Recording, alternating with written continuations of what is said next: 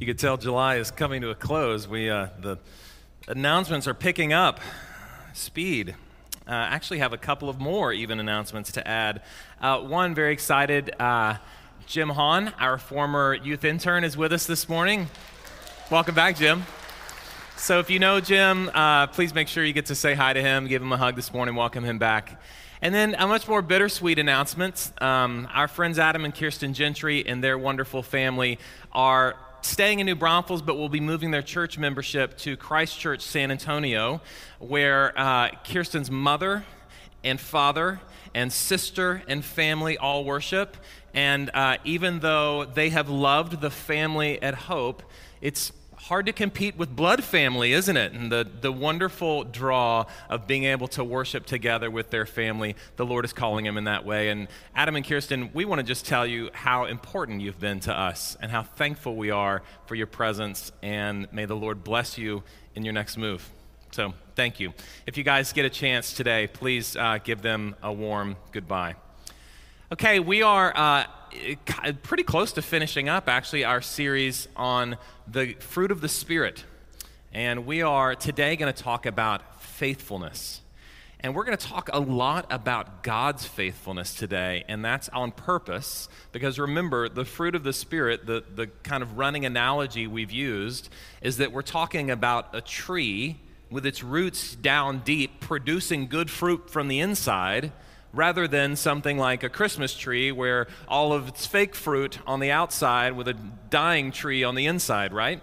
So, to actually produce fruit, we have to be attached to the source. Attached to the Lord, we see the Holy Spirit actually produce fruit in us. So, if you want to see more fruit in your life, it's actually probably the best thing to do rather than focusing on the fruit, to focus on the source. So that's what we're going to do today.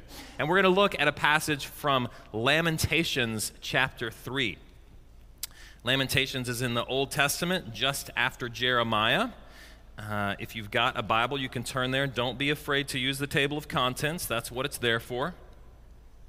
And I'm going to read a pretty big chunk of Jeremiah chapter 3 this morning. It's also on the screen above my head if you'd like to follow along there. So here's Jeremiah chapter 3. I am the man who has seen affliction under the rod of his wrath. He has driven me and brought me into darkness without any light. Surely against me he turns his hand again and again the whole day long. He has made my flesh and my skin waste away. He's broken my bones. He has besieged and enveloped me with bitterness and tribulation. He has made me dwell in darkness like the dead of long ago. He has walled me about so that I cannot escape. He's made my chains heavy. Though I call and I cry for help, he shuts out my prayer. He's blocked my ways with blocks of stones. He's made my paths crooked. He's a bear lying in wait for me, a lion in hiding. He's turned aside my steps and tore me to pieces.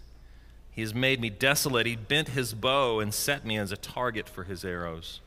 He drove into my kidneys the arrows of his quiver. I've become the laughing stock of all peoples, the object of their taunts all day long. He has filled me with bitterness. He has sated me with wormwood. He has made my teeth grind on gravel and made me cower in ashes. My soul is bereft of peace. I've forgotten what happiness is. So I say, My endurance has perished, so has my hope from the Lord.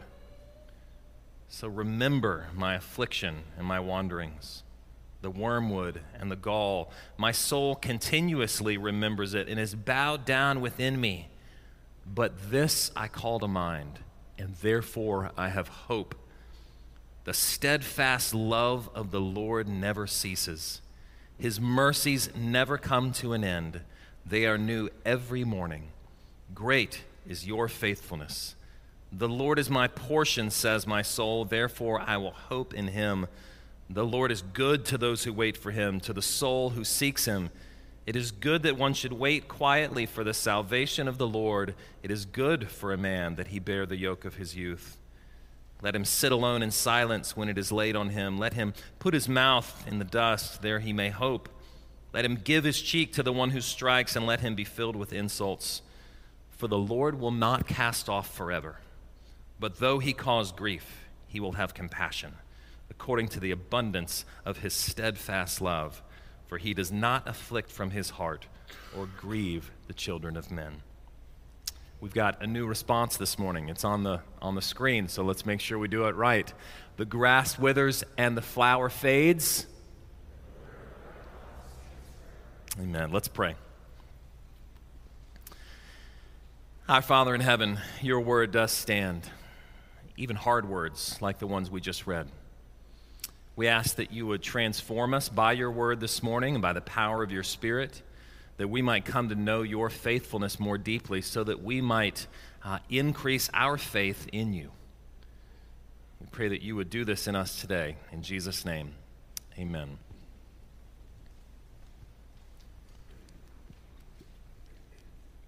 I'm going to read you the words to begin of a Avett Brothers song. The Avett Brothers, a folk rock band who, by the way, likes to play at Whitewater Amphitheater if you ever want to go see them. This is a song called True Sadness.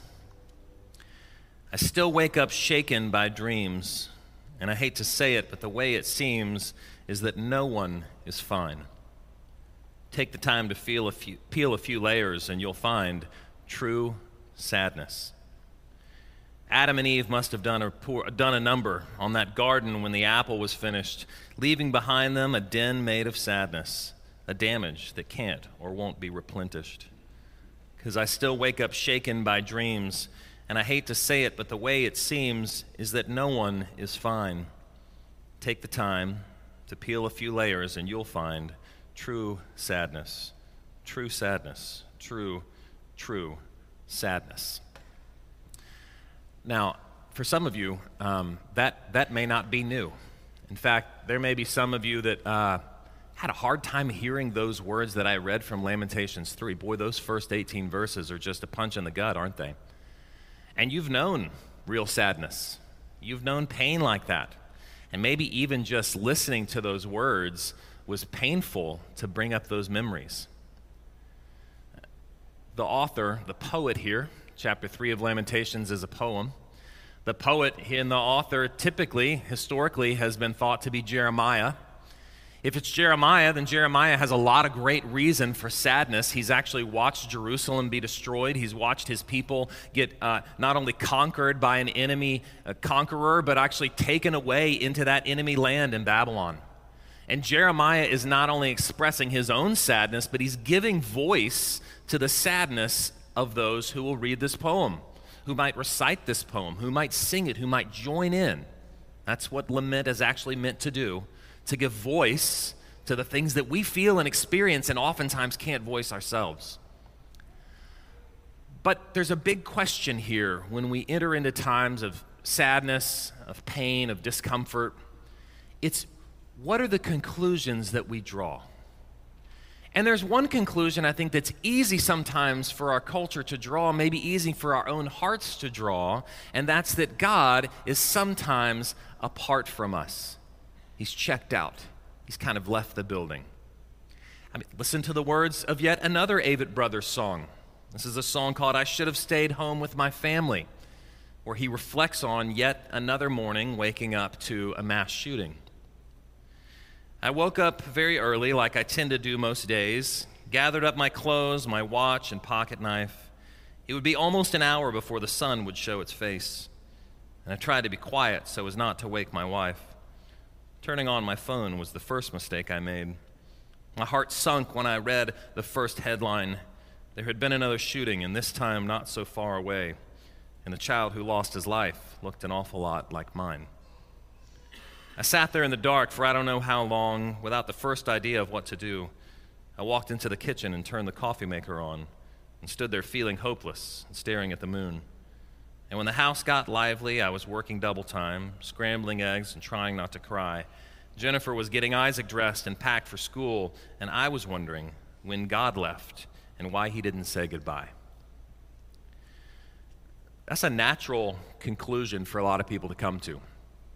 When you're faced with tragedy, either in your own life or looking out and seeing tragedy in the world, is that maybe God is absent. Maybe he's left the building. Maybe he decided to leave and not say goodbye.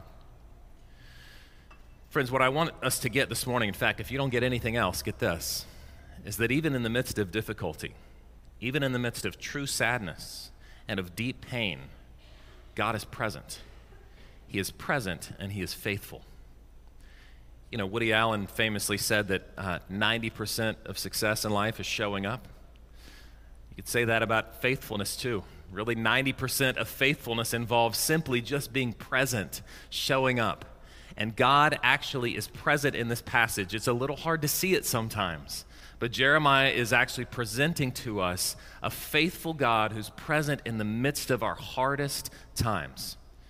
And we're going to look at, at three ways that God is faithful here. And the first two are not all that fun. I'm just going to warn you, okay?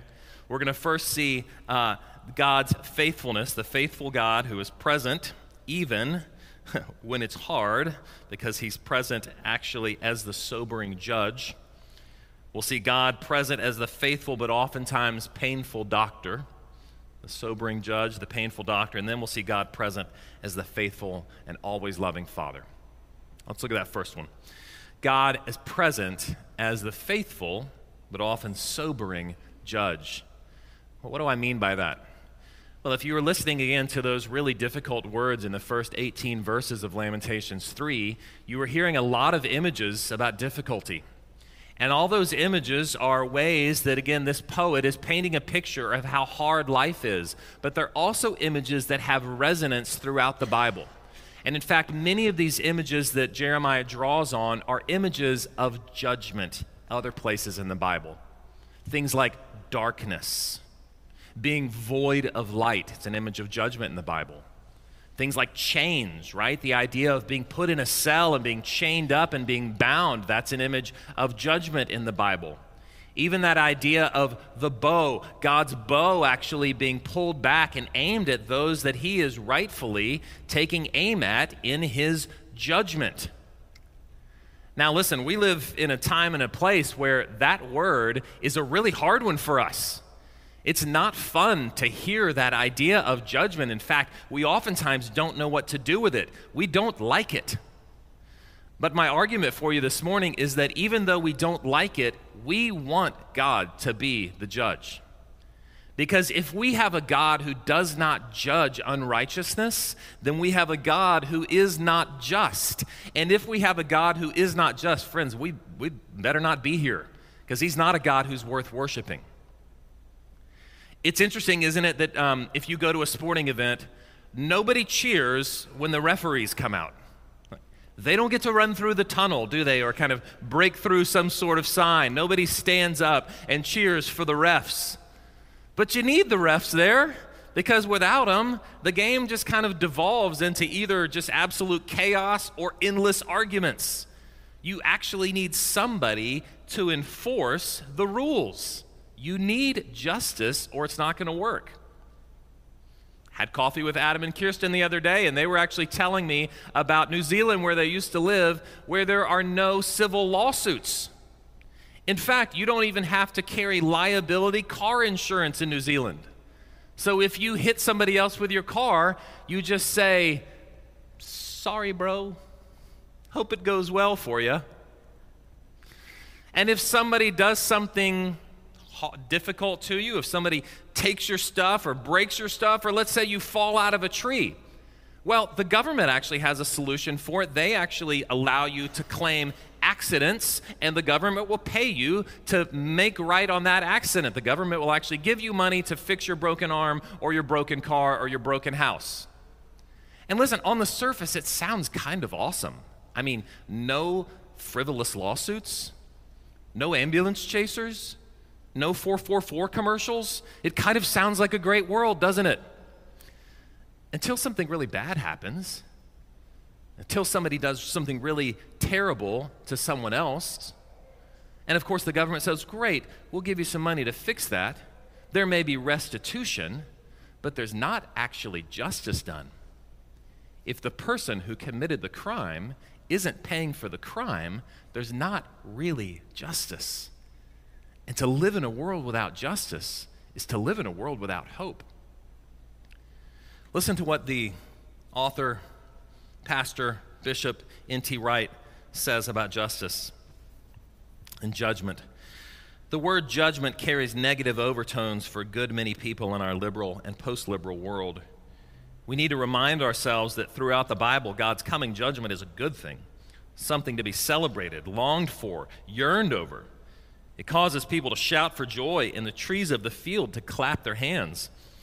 In a world of systematic injustice, bullying, violence, arrogance, and oppression, the thought that there might come a day when the wicked are firmly put in their place and the poor and the weak are given their due is the best news there can be.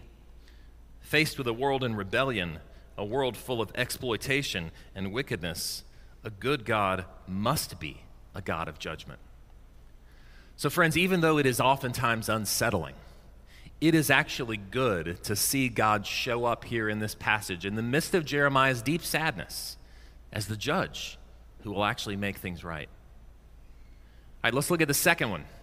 This one's also a little unsettling It's that God is present as the faithful but oftentimes very painful doctor. Now, what do I mean by that? Well, flip over if you've got your Bible all the way to the end of what I read, to verse 32. Let me read it for you again. But though he cause grief, he will have compassion, according to the abundance of his steadfast love, for he does not afflict from his heart. What an incredible, full statement that is. Let's take the first half of that. For though he caused grief, though he caused grief, maybe you noticed even listening to those first 18 verses something that probably made you feel very strange inside. All of the things that are going on that Jeremiah tells us that he's experiencing the darkness, the chains, the feelings of being attacked by a lion or a bear, the feeling of being shot in an arrow through his liver. It's very vivid. Who's the perpetrator here? Who's the person who's actually doing these things? It's the Lord, isn't it? It's weird to feel that. To hear Jeremiah say, It's the Lord, it feels like he's attacking me. And we read right here is that he does actually sometimes cause grief. And that can be hard for us to get our head around. But we need to understand not only the small picture of feeling that grief, but also the big picture of what God is doing in the world. Now, let's look small picture really quickly and let me give you a little bit of background again on what's happening here with Jeremiah. If you've got a Bible, you can flip it over actually to Second Chronicles. The very end of Second Chronicles, one of our history books in the Bible, tells us of this event that Jeremiah is actually lamenting. I'll start reading in verse 15. It's not on the screen, so you can just listen if you don't have a Bible. The Lord, the God of their fathers, sent persistently to them by his messengers because he had compassion on his people and on their dwelling place. But they kept mocking the messengers of God and despising his words and scoffing at his prophets until the wrath of the Lord rose against the people until there was no remedy.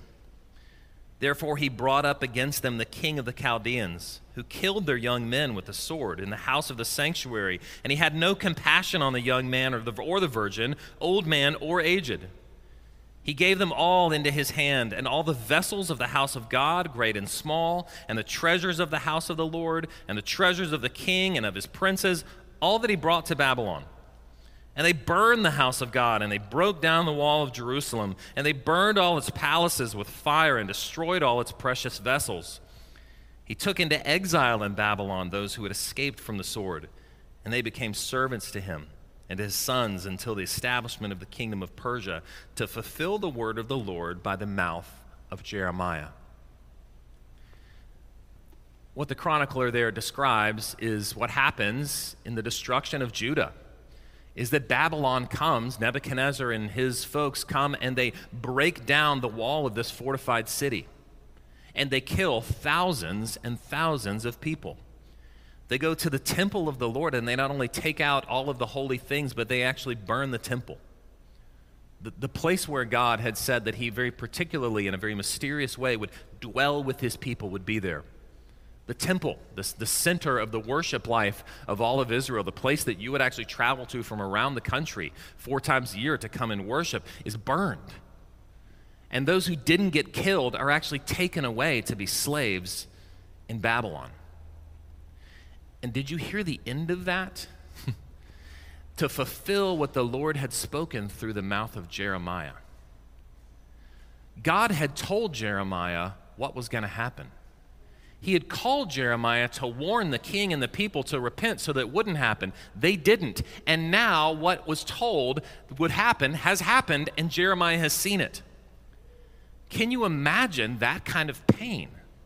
To be told ahead of time, this kind of terrible destruction will happen, and then to have to witness it all happening. Jeremiah is deeply, deeply wounded. He has seen his people and his place and the things most important to him be taken away. That's the small picture. But there is a bigger one. And we see it actually in Jeremiah chapter 29. If you've got a Bible, you can flip over there. Jeremiah 29, starting in verse 10. This is what the Lord tells Jeremiah For thus says the Lord, when 70 years are completed for Babylon, I will visit you, and I will fulfill to you my promise and bring you back to this place. For I know the plans I have for you, declares the Lord plans for welfare and not for evil, to give you a future and a hope. Then you will call upon me and come and pray to me, and I will hear you. You will seek me and find me. When you seek me with all of your heart, I will be found by you, declares the Lord, and I will restore your fortunes and gather you from all the nations and all the places where I've driven you, declares the Lord, and I will bring you back to the place from which I sent you into exile. See, the big picture that we get here is what we read here at the end of verse 33. Though he cause grief, he will have compassion, for he does not afflict from his heart. The Bible tells us that God's heart is not to afflict. God's heart is not to instill pain. His heart is actually to heal. And so, like the good doctor who has the big picture in mind, whose heart is actually to heal, he actually has to do sometimes things that are painful in order to meet those ends. Like somebody who's restoring a glorious old building Sometimes you got to scrape away a lot of those layers of paint or replace a lot of the rotten wood. You've got to do a lot to make that beautiful project actually come to fruition. And God is doing this not just with his people there through Jeremiah, and he's doing it not just in the whole world, right? God says that he's making all things new, that the world is his restoration project, but he's also doing that in our hearts individually. And it can be really painful to be shaped into the image of Christ. But that is the Lord's goal to shape us into the image of His Son so that we might be sanctified, so that we might pre- be presented to Him as holy, so that we might actually change. And friends, change often hurts. I got to experience this actually with my friend Brett Perry the other day. You can see I'm wearing this uh, Jim called it my fashion boot. Yeah. Uh, on, on my leg because I, I messed up my ankle playing basketball, probably doing something I should have, shouldn't have done. And I got to go to Brent actually for some therapy the other day. And as I was joking with Brent over text beforehand about this being painless, he actually sent me a text that said, painless and ineffective are virtual synonyms. How about that to instill some confidence in you before you go to therapy? But isn't it true? So oftentimes, painless and ineffective pretty much mean the same thing, and he was true in both accounts. It was one of the most painful things I've ever experienced. There were times, truly, where I was laughing because I think my brain just didn't know how else to process what was going on. So what came out was just laughter. But also, what came out was reduced swelling, and more flexibility, and better range of motion and more ability to put weight on my ankle. His heart was not to hurt me, his heart was to heal me. That is what the Lord is doing here in Lamentations 3. It's hard, it's painful, it's rough to read, even. But God is present because He is faithful and loving. All right, let's get to the good stuff. Y'all ready for that? Verse 18 through 24 is really the center of this poem, and it's the best news we could find. You know, oftentimes in our kind of poetry, we put the important stuff either at the beginning or the end, but actually in their poetry, they put it right, da- right smack dab in the middle. So, right here at the heart, at the center of this poem, is actually the main point. I'm going to read these verses one more time for you because they're so good. Remember my affliction and my wanderings, verse 19, the wormwood and the gall. My soul continuously remembers it and is bowed down within me. But this I call to mind, and therefore I have hope. The steadfast love of the Lord never ceases, His mercies never come to an end. They are new every morning. Great is your faithfulness. The Lord is my portion, says my soul. Therefore, I will hope in him. I just want to focus on two of those words that are in there. The one that we translate with two words, steadfast love, is remember one word in Hebrew. It's that really important word we've talked about many times, hesed.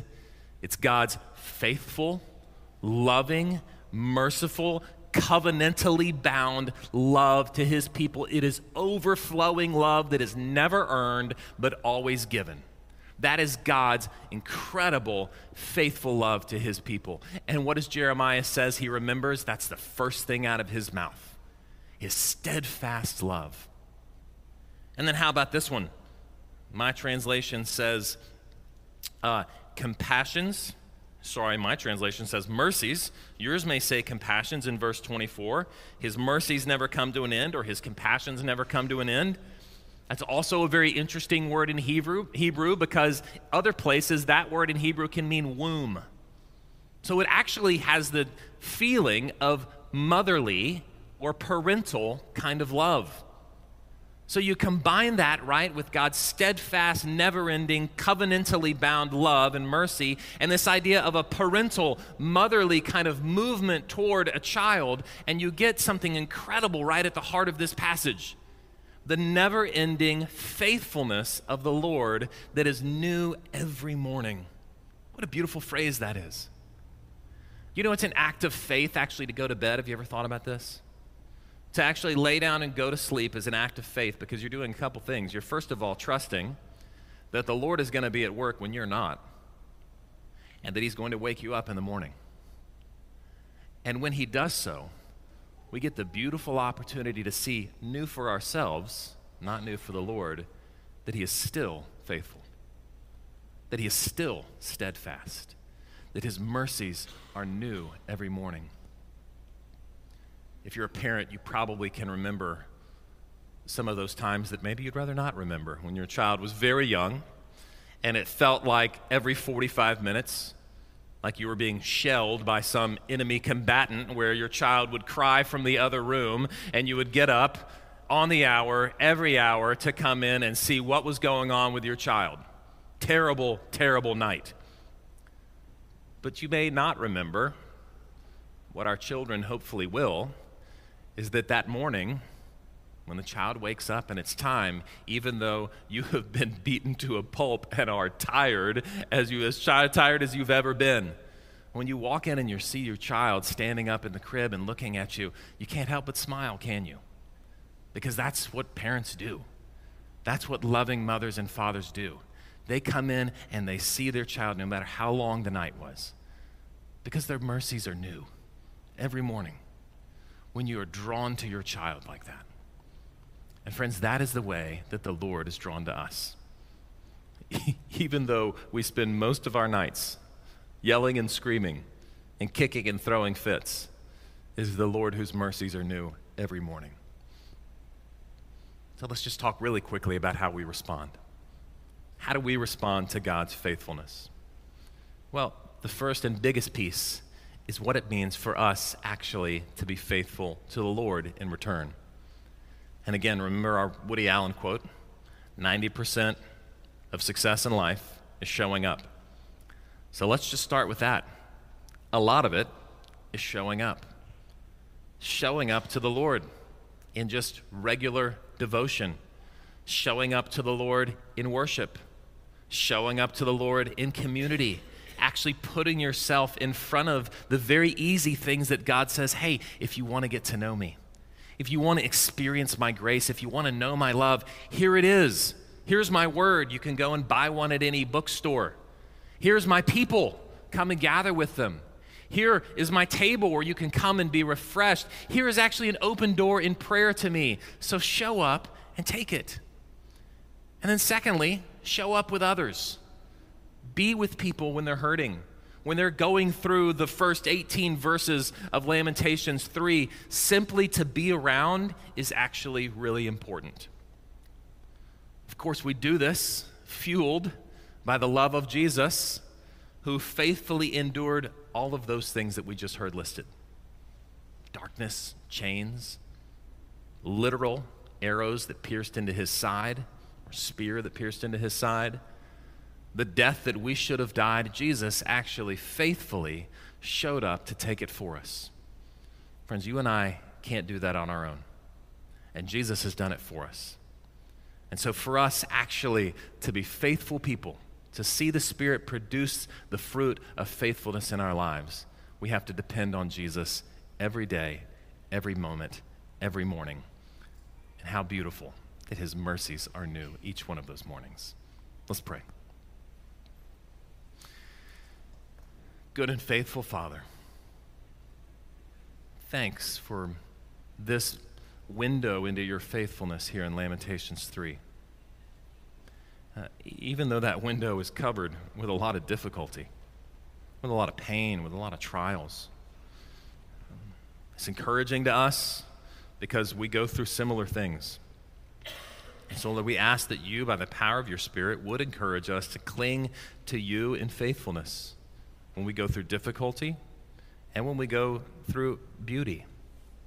Show us, Lord, more and more your faithfulness so that we might respond in turn. We pray in Jesus' name. Amen.